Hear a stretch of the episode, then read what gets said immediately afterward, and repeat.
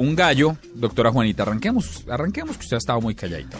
Les tengo un gallo. Esto no es un gallo, es un gallazo. No mentiras, es un gallo muy chévere que ojalá podamos entrevistar a la persona que está a cargo de esto. Y es una mujer mexicana que decidió un día levantarse y hacer algo por los demás.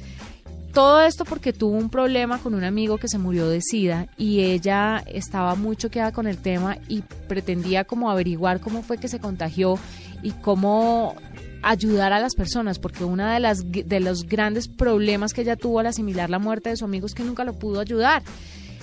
Pues resulta que ha creado una página donde los usuarios entran, se llama ruberit.co.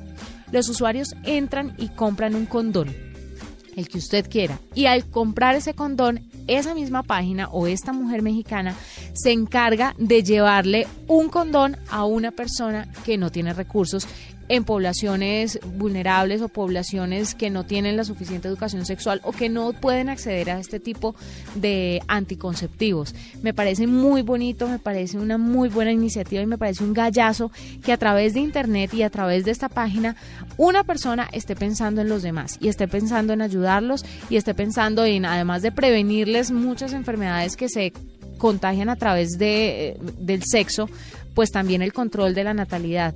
Entonces, si usted quiere de pronto ayudarla y quiere darle un condón a una persona que tal vez no puede acceder a él, entre a ruberit.co.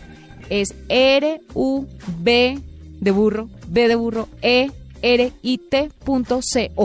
Y así va a ayudarle a muchas personas que lo necesitan, a prevenir enfermedades y también con el control de la natalidad.